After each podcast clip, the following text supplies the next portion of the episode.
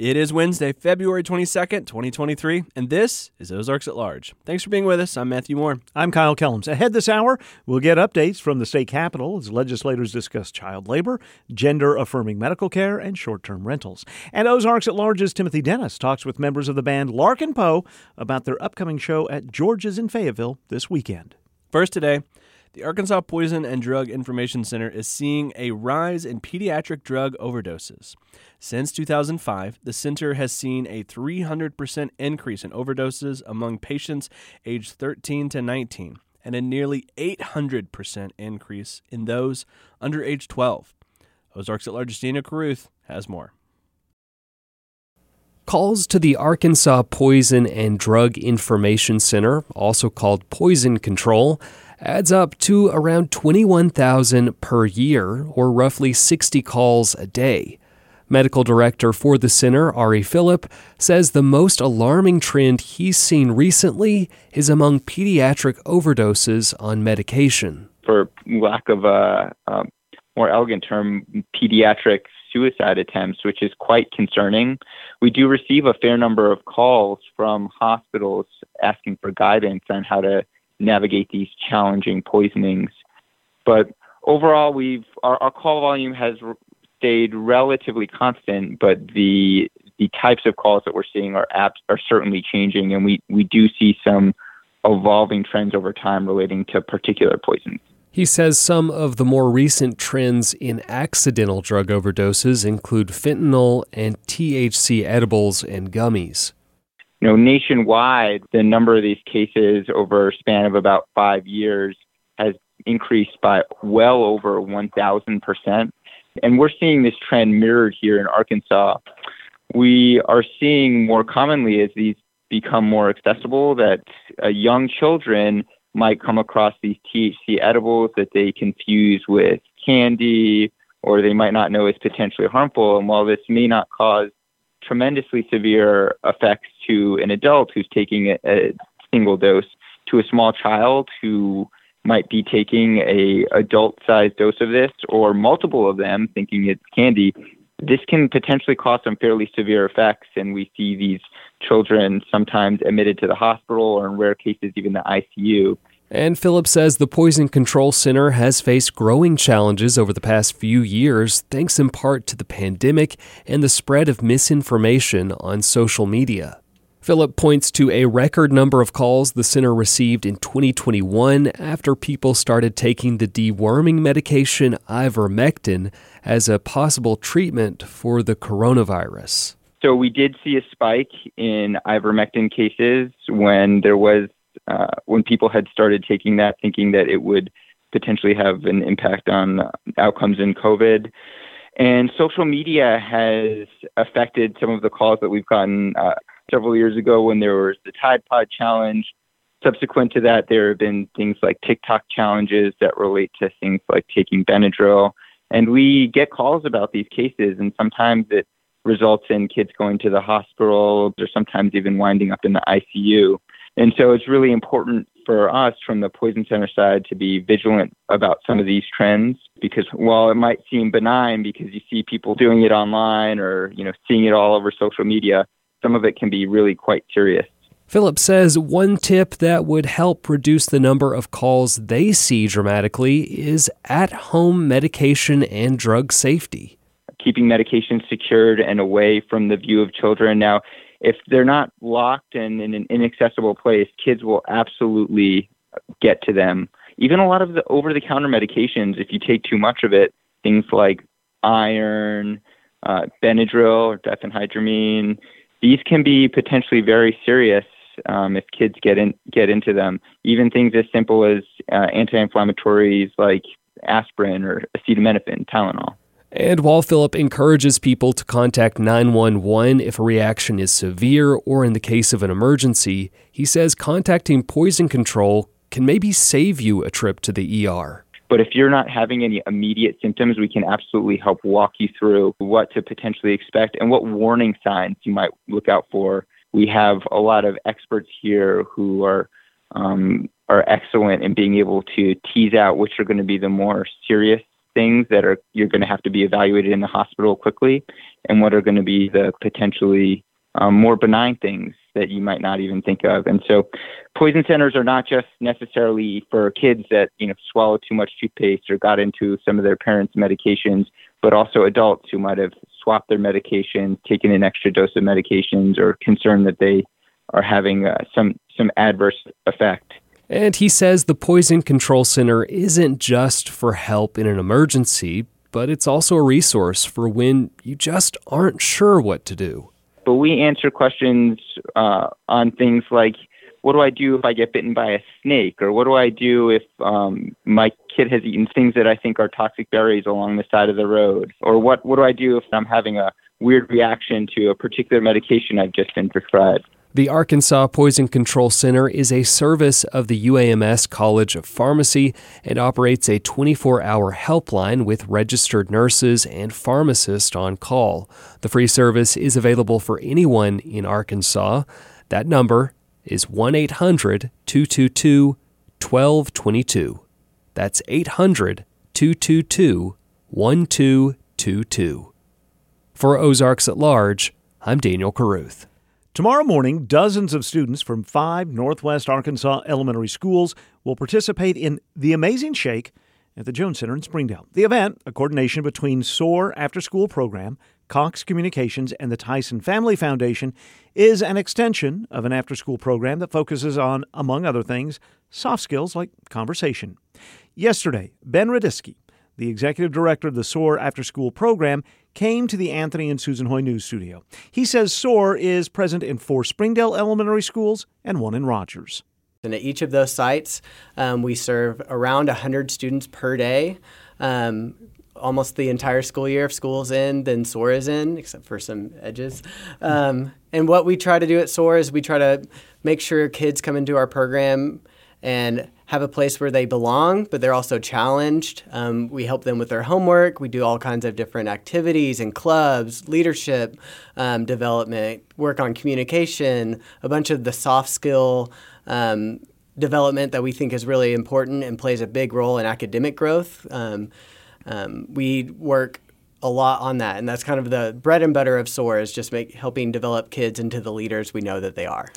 Soft skills. How do you help you know, maybe a shy child or someone who hasn't doesn't have those how do you help them bring those out? Yeah, well, what we what we explain to kids is like we believe that you have all of those skills within you, and sometimes you know some students they have bigger skills that come out more naturally um, than those you know introverts or shy students, but a lot of times it only takes like six seconds of courage to have some of those soft skills. So, you know, you might not want to talk to a person, you might not be ready to meet an adult, but if you can have six seconds of courage and go and shake their hands, look them in the eye, and say your name to where they can hear it, that is just a foundation that you can build on. And we know that whenever kids have a foundation and they're supported by not only like the adults in our program, the you know the program leaders, but we try to develop a uh, culture of celebration between the kids. That if they're not going to be judged if they don't, you know, if they don't achieve the mark they want to achieve in that moment, um, then they'll be able to like try again and have confidence and develop that grit to keep trying, keep improving, keep improving, um, just keep getting better. All right. So Thursday at the Jones Center, the mm-hmm. Amazing Shake. Yes, sir. I love the title of this. What happens at the Amazing Shake? Yeah, so the Amazing Shake, um, it's really a culmination event of everything that we work on during the SOAR day, um, and also what the schools are trying to help students with as well. Um, but what happens at the Amazing Shake is we have 75 of our SOAR students that are coming to compete in a variety of different rounds, and they're going to be showcasing those soft skills and communication skills that they've been developing while they're in our program. So, Thursday morning, round one, they're going to come into what we call the gauntlet. 30 different one minute scenarios everything from how to make a strong first impression to how to give a press conference to how to be on a talk show, how to receive a bad gift that you don't really enjoy, how to respond. Just a wide variety of experiences that we have day to day or you know every so often as adults we're helping those kids we're seeing what those kids are going to respond like with the skills that we've been working on in soar Okay, why the Amazing Shake? Where did this Where did this come from? Yeah, so the Amazing Shake it comes from an incredible school in Atlanta, Georgia, called the Ron Clark Academy. What I love about the Ron Clark Academy is they believe the biggest things about their students are possible. They don't put a cap on what students can do. And so they created this event called the Amazing Shake. And they have encouraged organizations, schools all across America to replicate it and to implement it in their communities. And so we have, this is our fifth year to do the Amazing Shake. We have the full support of the Ron Clark Academy. We use some of their, their uh, tools and stuff like that to make this program the best it can be. Who who will be the people in the 30 scenarios? Not not the after school Yeah. The SOAR children, but who are your people that are working with them? Yeah. So the Amazing Shake, it's only possible through investment from the community, buy-in from the community. So um, all of the people that are going to be like part of these scenarios and in later rounds, part different judges and part of our dinner round are all people from the community. Um, they're business leaders, nonprofit executives, school teachers, um, coaches, you know, all people from all different parts of Northwest Arkansas that just want to invest some time into the students in our program and to be a part of the Amazing Shake. When you and I are talking, it's Tuesday afternoon. Uh, this happens Thursday morning. So you've got all sorts of things set up for this one. But if someone's interested, they might want to help out or volunteer or lend a hand for another event. Are there others on the horizon? On March 30th and 31st, we're hosting the NWA Amazing Shake. And so, what that is, it's an event for any fourth through eighth grade student that lives in Northwest Arkansas. Don't have to be in a SOAR. You don't have to be associated with our after school program. It's for any student, any from any school, homeschool or anything like that in Northwest Arkansas. And so if you're a parent, you can sign your kid up. If you're a school, you can bring some students from your school to compete on behalf of your school. Um, but we need we have open registration right now for students. You can go to amazingshakenwa.com to learn more about that. But we also need volunteers. That, that event is going to be much bigger than our SOAR event. And so we need probably over 100 volunteers. So if you're interested in volunteering, you can email us at soar at soarafterschool.com um, to get more information. And then, you know, we also need sponsors to help make this work as well. So if you're a company in the area or individual looking to sponsor and make a big difference on some of the, like, you know, the major things that have been identified as like needing some work on, the Amazing Shake is just a wonderful place for students to develop those communication and soft skills that so many businesses are desperately saying they want their employees to have. And we would love to be part of that, building that foundation that helps Northwest Arkansas thrive. And I know you said you're at four elementary schools in Springdale, one in Rogers, um, but not every student, not every family that would like to be able to have an after school program is able to be in one. Yeah. Yeah. So in the across the entire state of Arkansas, for every one student that is enrolled in after school, there are three more on a waiting list hmm. somewhere. And so we know that the need for after school is high for every family, no matter where you come from, how much money you make, what job you're in.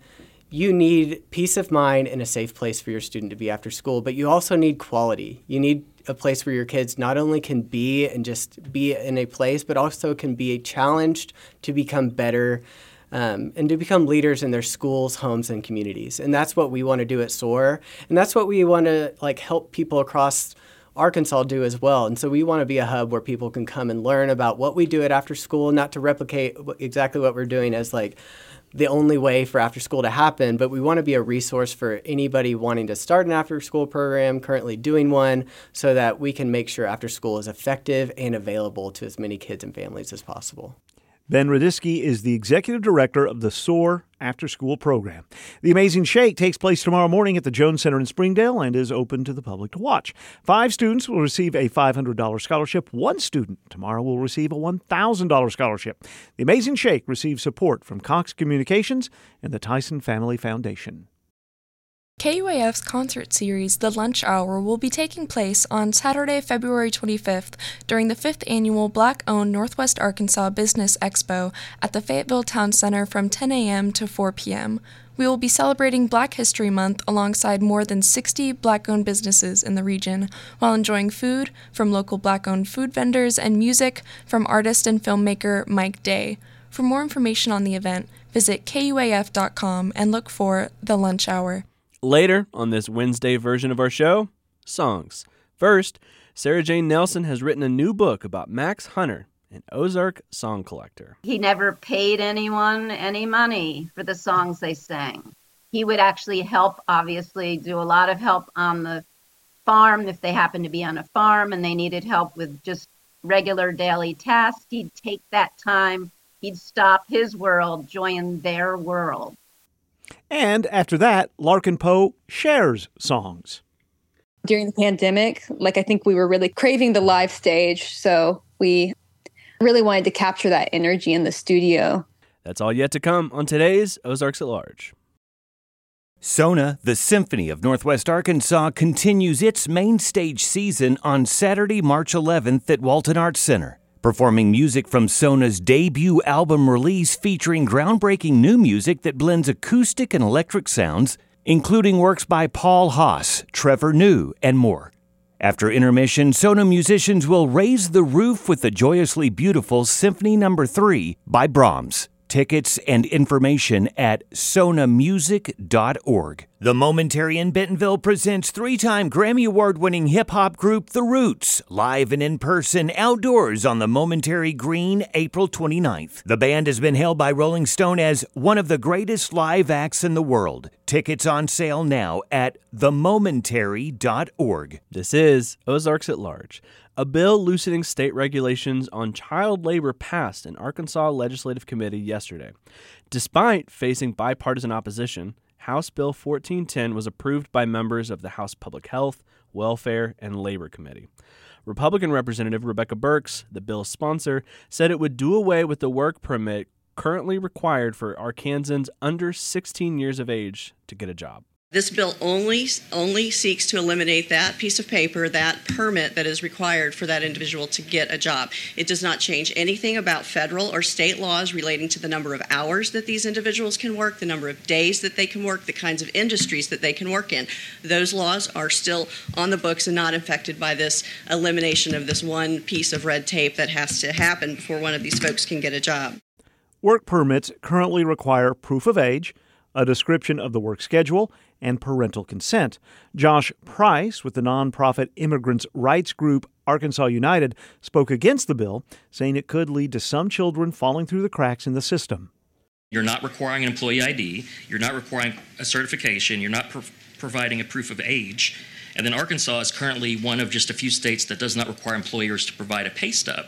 So, on top of that, you have no identification of the employer. You're not providing a pay stub. So, how do we know that these employees are even being paid a fair wage? Price argued companies could also use the lack of documentation as a way to evade paying taxes on certain employees' wages or to avoid paying them the minimum wage. The bill passed on a vote of 12 to 7 and now goes to the full House for consideration. An amended version of Senate Bill 197 to prohibit restrictions by local governments on the regulation of short term rentals in Arkansas was heard by the Senate City, County, and Local Affairs Committee yesterday. Short term rentals are whole apartments and houses rented by the day to travelers for profit by property owners and increasingly by property managers.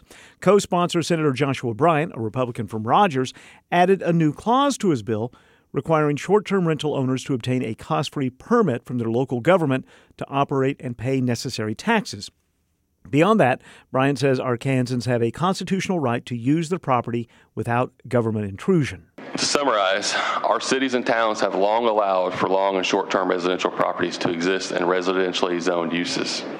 The right to sell or to rent one's property has long been recognized by our courts and is considered incidental to ownership. This bill has ensured these rights will remain equal among the residential markets. The quiet enjoyment of all property can and should be addressed using police powers, not zoning authority. Committee members heard testimony from a dozen individuals and managers who are short term rental operators that support statewide deregulation. A half dozen community members and experts also spoke about the need to regulate in order to preserve local neighborhoods from commercial disruption and to maintain affordable housing for local residents. John Wilkerson, general counsel for the Arkansas Municipal League, says he's fielding a lot of calls from concerned mayors, city planners, and city attorneys. What I worry about happening is that cities are just gutted from the ability to regulate. These are different entities that we've really ever seen before in the state. Now, again, the idea of the grandmother renting out their basement, that's nothing new. We get that. It's, it's the out of towners buying up those tracts of land, having no, no real investment in the community other than this, this house, and then renting it out. Members of the Senate City, County, and Local Affairs Committee voted to pass the bill. Pending further amendment, the measure will be transmitted to the House. A bill passed by the Arkansas Senate yesterday would open a physician up to litigation if they offer gender affirming care to children. Josie Lenora has more with our partner station KUAR. SB 199 would give people who received gender affirming care as a child, including hormones and puberty blockers, a 15 year window to sue their physician. Its sponsor, Republican Gary Stubblefield, says the law would protect young children from the medical effects of irreversible surgeries and hormone treatments. However, no gender affirmation surgeries are performed on minors in the state of Arkansas, and young children are not eligible for gender affirming medical treatments. Democratic Senator Clark Tucker called the bill big government overreach and said it was born out of misconceptions. And 99% of the people in this state will never have any idea that this bill passes.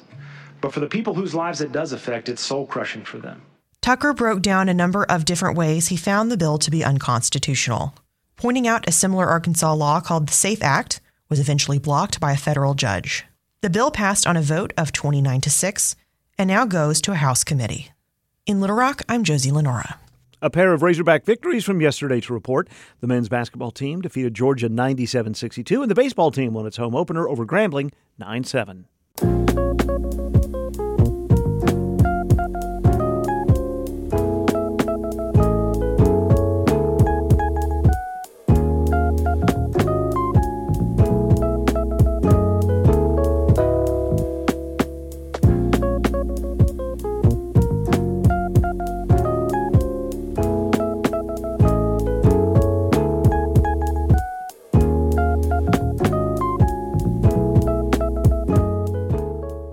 This is Ozarks at Large. I'm Matthew Moore. I'm Kyle Kellums. You can share anything you hear on our show with people you think would be interested. At ozarksatlarge.com, each story and interview from our show is available with adjacent links that make sharing through email or social media easy. Speaking of sharing, a new book from Sarah Jane Nelson examines how Max Hunter shared folk songs, jokes, and idioms he collected in the Ozarks. The book, Ballad Hunting with Max Hunter Stories of an Ozark Folk Song Collector, is published by University of Illinois Press.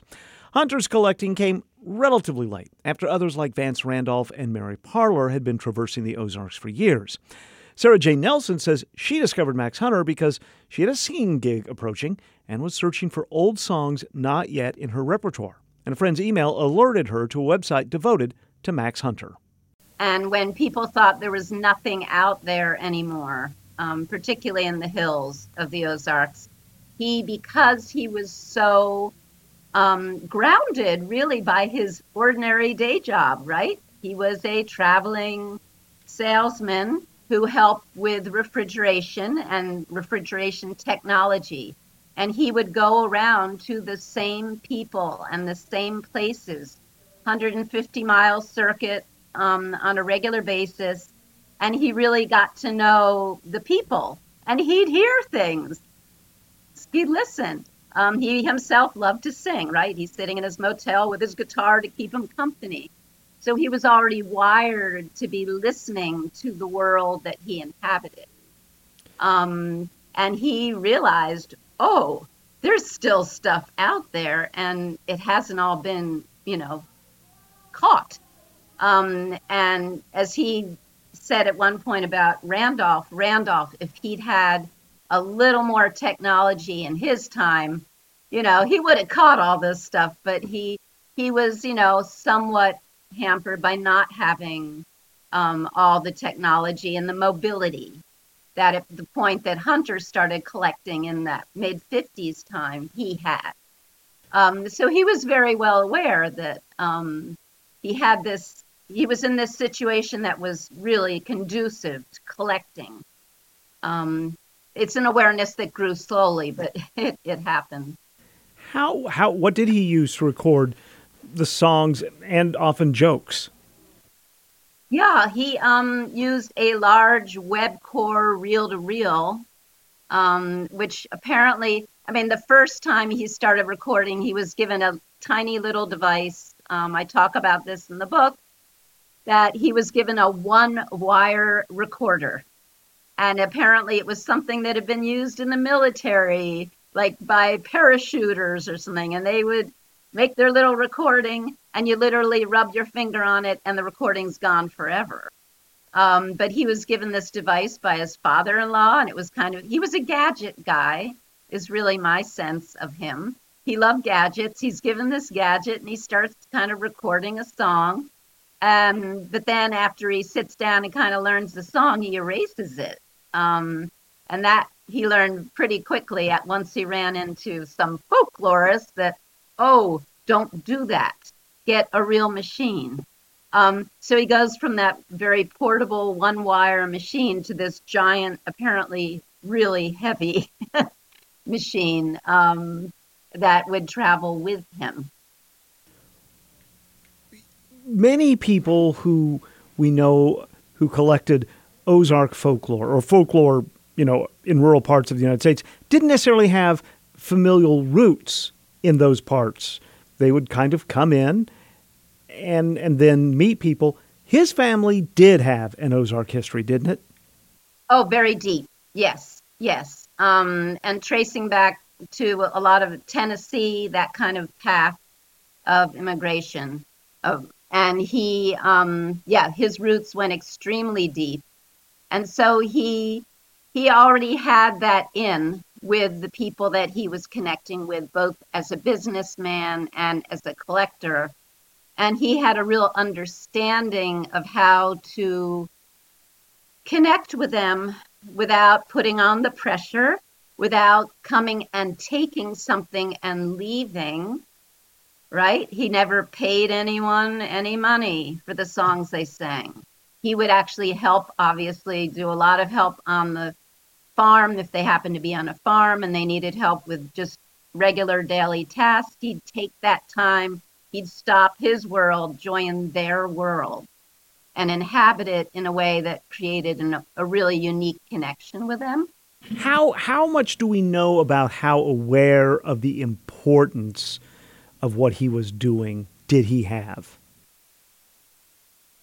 Um, I think it was a little slow to evolve um, in terms of the role he would play he already had um, he'd come from a background of a of a family that his mother used to sing a lot and she'd sit at the piano at night and there was just sort of the ordinary wallpaper of songs that he'd grown up with early on he did not think of himself as a musician he was not a performer as such but he had this um, familial um, what i call an early soundscape um, that had surrounded him, at least in childhood.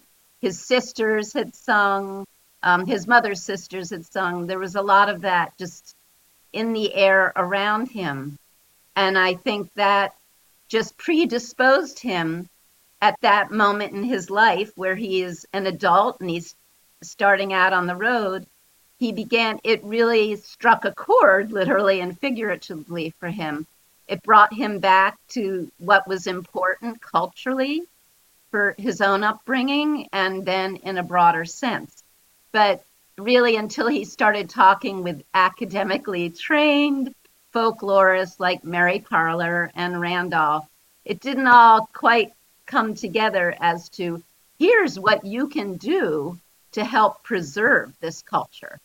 Um, you are in a unique position to do that. And that was um, it was a bit of an evolution, but then it began to really dawn on him. And then he's sending letters to Library of Congress saying, Hey, um, I've got some songs, you know, hello, Mr. Jabbour over there in DC.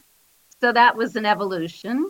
Um, but those first few years, it just, he was just kind of finding his way into how am I going to do this without putting people off. That was always first and foremost relationship for him was like everything, I think. You mentioned that when you first were given this email, it was midnight, and then you get blown away. Do you remember Any songs in particular that really wowed you with that first impression?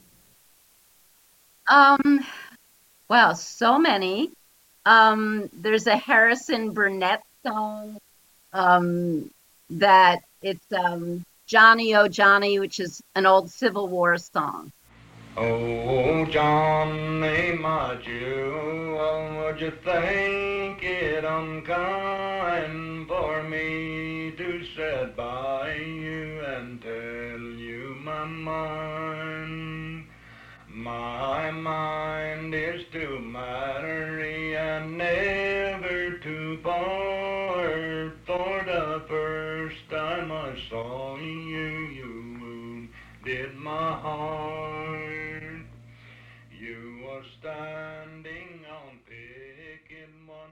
But it's Harrison Burnett from University of Arkansas, the night watchman who I write about, and him singing that song, and I'm thinking he's singing it from a woman's point of view, but it doesn't matter. I mean, he was embodying that voice, and that kind of blew me away. There were several songs, um, but hearing Harrison sing um, was quite something, and so many others. There, there's a um, a Rosemary in Time, a version of Rosemary in Time, um, and I think it's yeah, Allie Long Parker.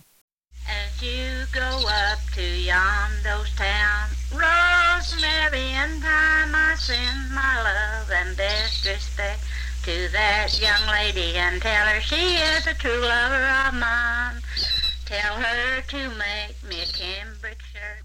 Rosemary in time without a and it's just so unique. I'd never heard that one. We've all heard Scarborough Fair and you know the popularized one, but this one, it just felt really old and ancient and kind of earthy to me, and that like drew me right in. I thought this stuff is coming from. It's been somewhere else. These songs have been baking somewhere else that I'm not used to, and I love this. Yeah. He obviously you do this for two decades plus. You're going to meet a lot of people. There were some names that people outside of this would know. Almeda Riddle, uh, Jimmy Yeah. Driftwood. He he recorded him too, right? That's right. Yes, yes. Um, and I, I find, um, particularly with Almeda, um, and I go into it in the book, but there's a really complicated relationship with her. She was really important to Max because she was like, wow, already a very well known, very highly esteemed singer. Um, but he was also important to her. She kept in touch with him. He represented something to her that was particularly important in terms of authenticity, because that was his mantra. Everything had to be the way it was delivered. He wasn't going to change it. Um, but she was also more of an artist. Um, so he had to be cautious in the way he recorded her. Was, you know, was she already dressing the songs up a little bit? um, because she had such a beautiful aesthetic sense that we admire her for and a literary sense. But he understood that her brain was sort of in a different place than if he goes um, to record somebody like Goldie Shot, who's in the middle of feeding a bunch of calves out in her garden, you know, before a thunderstorm. And she's just singing an Irish brogue, you know, old ballad, and really not she doesn't think of herself as an artist. She's not in that headset. What does he do with all of these recordings? Yeah. Um, he spends a lot of time bringing home those reel to reels. I think getting help carrying them in. it's a whole family affair. And he spent a lot of time literally hunkering down. He gets home, right? He's been traveling during the week, gets home, has some songs he's caught, and he's really excited about it. And I think the world had to stop a lot in the household. That's the sense I get. Um, because he's going to just listen to those recordings, get out his legal pads, and write every word down. And the words aren't always going to make sense and they're not going to be pretty. All right. He's not editing them. If it sounded like, um, I talk about mondegreens, which are like phrases that made no sense that but it's the way he heard it it's the way the singer sang it and he writes it down the way it was delivered but it was a long tedious boring job that he really became quite passionate about and that i think of all messages i as a writer get from observing his life it's that the things we're most passionate about have long moments of drudgery and tedium. It's nothing I thought about um, in my 20s, you know, as an early writer. It's nothing I wanted to hear or think about, but it's the reality of anything we do, right? Of what you do, any one of us who do something that we feel strongly about and do it well. It just, and it took that. So we wrote those words down. Um, and eventually they would get into the um, digitized version, especially when Missouri State University came in and they started digitizing, thankfully, and that helped with preservation of that. They've been digitized. We have the ability, in a very 2023 way, to hear what he got. Precisely. It's it's universally accept, accessible now. Um, and I can say that um, my uh, discovering the University of Arkansas collection, getting into the Mary Parler collection, um, both of photographs, which gave me not coming from the region, right? I'm doing this from a distance, um, with the exception of a few field trips over there, but getting a real sense of who these people were, seeing those University of Arkansas photos of Fred High with his dog. I mean, these things were so moving and inspiring and informative for me. Um, and the most exciting part, um, getting into the University of Arkansas digitized Ozark song collection, was seeing talk. If you go through the list, you'll find titles of songs. And sometimes, if you find the song, the singer, it will say talk. And I'm like, I was right on it because I thought Hunter did not spend a lot of time interviewing his song, his songsters. He didn't do that. He wanted the songs and he got a little more sophisticated late in the game. But most of the time, he'd just say, you know, where they were, the date it was done. And he was meticulous with that, but he didn't find out a lot about their lives, their thoughts about the songs. So every time I saw talk on the University of Arkansas digitized collection, I was like right on it and that opened up a lot of narrative that I otherwise would not have had. An amazing experience, but that it's not really over for me because I still sing the songs and I'm there's still a lot of songs I want to learn from the collection. And when I have my, you know, rolling music gigs, especially in the summer, I'll be I'll be sort of finding more songs to sing that I, I'm not as familiar with. And there's always more I can dig more deeply into. And I just love that, um, the richness of that. Sarah Jane Nelson's book, Ballad Hunting with Max Hunter Stories of an Ozark Folk Song Collector, published by the University of Illinois Press. She's scheduled to come to the University of Arkansas this spring to discuss the book in person. We'll pass along more details about that as we have them. By the way, the songs we heard during Kyle's discussion with Sarah Jane Nelson were Johnny Oh Johnny, sung by Harrison Burnett in Fayetteville on August 18th, 1960, and Rosemary and Time, sung by Mrs. Allie Long Parker in Eureka Springs on April 14th, 1958. You can search the Max Hunter collection by going to maxhunter.missouristate.edu. Experience Fayetteville celebrates the local and diverse food scene with Fayetteville Restaurant Week, February 19th through the 25th. Participating restaurants will have limited time menu offerings and giveaways. Restaurant Week kicks off with Bike to Brunch Sunday the 19th. More information as well as participating restaurants available at experiencefayetteville.com. Crystal Bridges Museum of American Art presents Diego Rivera's America, the first major exhibition focused solely on the Mexican artist in over 20 years. It includes his works, digital projections of his murals, and three major paintings by Frida Kahlo. Diego Rivera's America opens March 11th. Tickets at crystalbridges.org. Tomorrow on Ozarks, We'll talk again with our friend Amos Cochran. He's preparing for a performance of his compositions with the Fort Smith Symphony String Quartet at the King Opera House in Van Buren, a venue he's familiar with, but you've performed inside there. No, no, no, I haven't performed. I have been there for a lot of my life. I used to run sound there some. I used to run lights there some for different plays. My daughters performed on the stage a million times. Actually, all of my children have performed on that stage at one point. So I've spent a lot of time there, enough to actually have gotten past that point of going, oh my gosh, this place is amazing. You know, you walk into a space for the first time and you're like, this is wild. I've I've been walking in that space for ten years. Amos Cochran discusses what we'll hear in Van Buren and why he's bringing his piano with him. That's on tomorrow's show at noon and at 7 p.m. and also on the podcast version of our show. Gulchehra Hoja hadn't seen her family in years until they turned up on Chinese state TV. After many years, I saw their face. I was just happy to see them. Her own mother had been brought on TV to denounce her, a Uyghur woman's story, on the next morning edition from NPR News. Morning edition tomorrow from 5 to 9, right here on KUAF Public Radio. Later this week, the band Larkin Poe returns to George's Majestic Lounge in Fayetteville as part of their Blood Harmony tour. It's in support of the band's latest album, also titled Blood Harmony. It was released late last year. The core of the band, two sisters, Rebecca and Megan Lovell. Ozarks at Large's Timothy Dennis recently reached the sisters via Zoom to talk about the latest release. We first hear from Megan.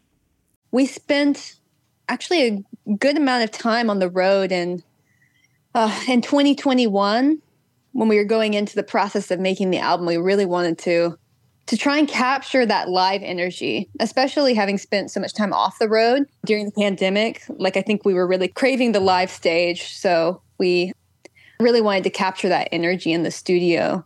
So, Blood Harmony was really an attempt to write songs for the stage and to also open up the recording process to more live energy as well, in having a lot of live drums and just recording things in a really rough and raw way. So, what do you think sets this release apart from some of your previous efforts?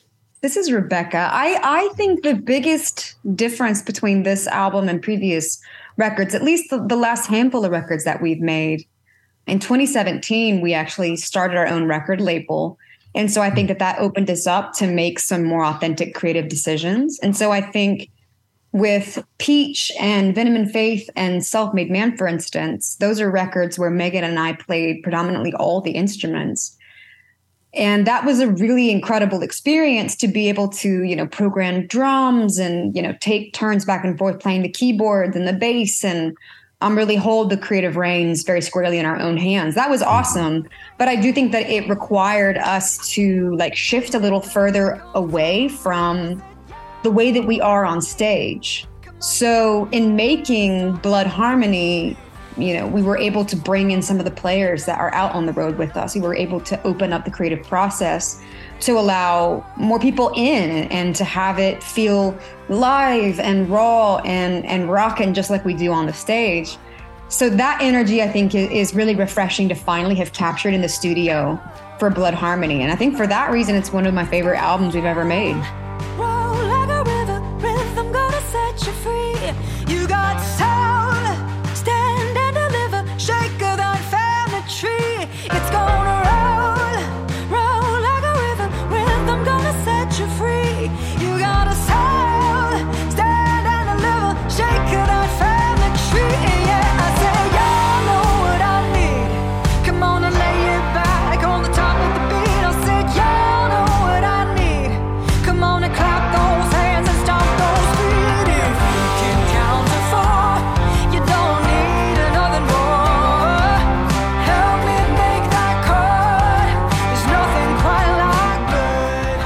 Just mentioned that you also created your own record label. I mean, being a touring musician and writing and releasing music, that's, you know, a huge time sink, but also running a record label is also a huge time sink.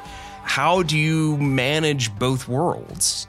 It's a pretty good question and one that I'm not sure we've completely mastered as of now because it is a lot of it's a lot of pressure but I think that we we enjoy the pressure and we enjoy the self-reliance that that comes along with with owning your own business and and being able to to hold the reins in in every way and being able to make all our own decisions because when people listen to our record or when they look at the album cover or when they look at our social media like people can really know it's authentic because it's it's all us like we have our finger on the pulse of every part of our business and, and and we really enjoy that If there is one, what would you say is the main inspiration or theme for this latest album, Blood Harmony?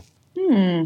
I think it's it's pretty clear the thread that ties all these songs together is definitely family energy because hmm. Megan and I, of course, we go way back, all the way back as blood sisters, and and that really is, I think, one of the most distinctive defining characteristics of you know musically who we are and our identity as a band. It really stems purely from our connection as sisters, and it's something that I think we've never exactly taken for granted that's for sure but i think as we've gotten older we've understood the importance and the weight that relationship carries and, and how much we truly want to protect and celebrate our, our bond as sisters first and foremost. So being able to write a bunch of songs that speak to the meaning of our relationship and the way that it informs our music and our creative perspective that felt really healthy and happy for us So, I have two older brothers, and I know working with your siblings can be a bit difficult at times, but has it been challenging for y'all to remain in a working relationship for more than a decade, or has it come very naturally?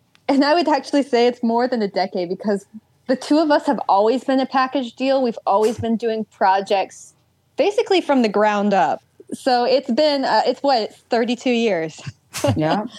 it's really fantastic in, in so many ways, especially now that we're in our 30s and we've really worked on our communication skills over the years. I think you kind of have to if you don't want to implode as a sibling band. And we really complete each other in a lot of ways and have found such an efficient way of working together. It's it's really it's really fantastic. Not that it isn't a, a lot of work to keep that relationship healthy and fruitful, but it's the it's the work of our lives. So, if there's one of y'all's songs that really kind of epitomizes what it's like y'all working together at this thing, what would it be? Actually, there's a song of ours from years ago. Uh, I believe it was on the album Kin, and it is called Stubborn Love. And it really is written about our relationship, which is what it is. It's, it's love, and it's a stubborn love. It's a love that really pulls us through the difficult times and the happy times. Uh, that's a good one for that we know about each other. Many ways that I could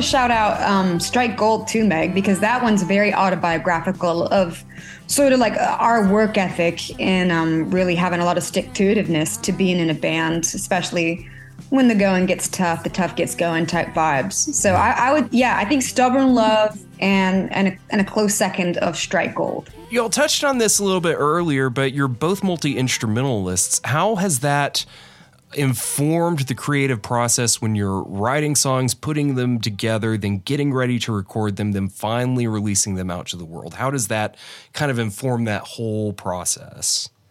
yeah again you know outside of our sisterhood the fact that we are musicians and and that really is probably one of the biggest stripes that we we choose to carry about ourselves so it definitely informs everything that we do whenever we're writing you know very rarely do we start with melody or lyric. Nine times out of ten it's it's going to be a guitar riff or a chord progression that's driving the music that we're making. Or or in my case you know i love writing off of uh, beats and stuff. So being able to program a drum loop for myself that feels inspiring and just to like riff on top of that it, it absolutely is is everything that we do musically, which which I think is refreshing, you know, especially coming up in an industry where so many artists and specifically female artists do not play. You know, when you mm. listen to pop radio, it's like the majority of, of the singers that you're listening to, you know, are lucky if they can play three chords on the guitar. So to be able to harken back to the records that really move us with with having there be real instruments on the record, having those instruments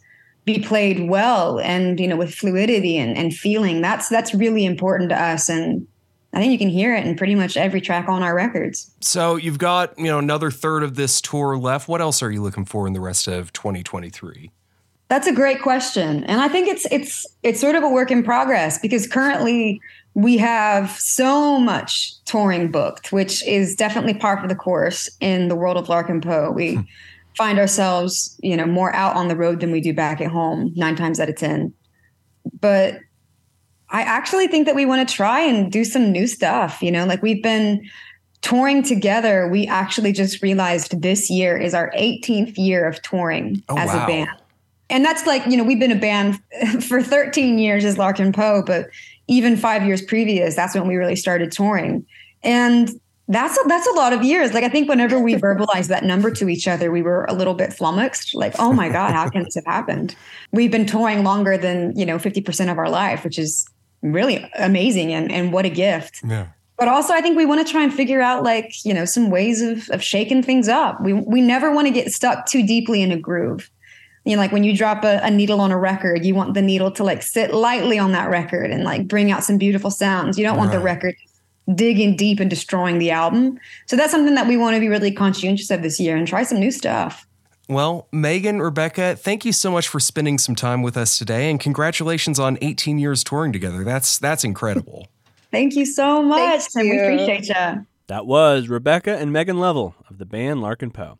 They spoke with Ozarks at Large's Timothy Dennis via Zoom earlier this week. They will perform at 8:30 p.m. Saturday at George's Majestic Lounge in Fayetteville. Tickets are $25 in advance, $30 at the door. You can find out more about the band at larkinpoe.com or on social media. Coming up this week on If That Ain't Country with your local host, Western Red. G'day, folks. We've got music on the way from Sammi Smith, Ronnie Milsap, and Johnny Gimble, and we'll be remembering a big truck driving album, which also had a few hidden two stepping gems. If that ain't country, Saturday night at 9 on 91.3 KUAF. Coming up in a few weeks, an interview with Western Red's wife. Ooh. Not about country music. Just an interview. Yeah, I mean, she's a very smart woman who knows a lot about um, exercise. Oh, I'm excited for that. Yeah, it'll be fun. Nice. Uh, last night, you uh, and Carrie Banton and others had another undisciplined live event. Yeah, speaking of talking to people who know a lot of things about a lot of things, Mhm. uh, we talked about the history of food insecurity in Northwest Arkansas. Really, really engaging conversation um, from a wide, you know, a wide variety of folks in different areas of knowledge. Whether it's working in food banks, we talked as well to uh, Reverend Monique Jones, who runs the Jehagan Outreach Center. Right. Um, we talked to Representative Denise Garner, who has a history of working in food banks and now works on the political level. We talked to a lobbyist who works in this world. A lot of really good, smart people. Um, that conversation will be in the podcast feed, the Undisciplined podcast feed, a week from today. And we'll hear an excerpt on Ozarks at Large a week from today. That's right. This is 91.3 KUAF, Fayetteville, Fort Smith, Bentonville, and Bluffton. KUAF is a listener supported service of the School of Journalism and Strategic Media at the University of Arkansas. Matthew produced today's show in the Bruce and Ann Applegate News Studio 2. Contributors today include Daniel Caruth, Timothy Dennis, and Josie Lenora. Jacqueline Froelich contributed news and sound regarding the legislature's approach to short term rentals. Additional material came from inside the newsroom at KUAR, public radio for Central Arkansas and Little Rock. I make it sound so mysterious when I say it like that, from inside the newsroom. but we do appreciate um, everything that the folks at KUAR and our other partner station, KSU, do for us. Absolutely. Couldn't do it without partners. We couldn't do this without you. If you uh, would like to know more about supporting us, or it's your turn to support us, support KUAF.com. It's simple, it's easy. It takes just a couple clicks on a computer or your phone. And you can dis- determine the amount and the method. All right. We'll be back tomorrow, noon and 7 from the Carver Center for Public Radio. I'm Kyle Kellums. I'm Matthew Moore.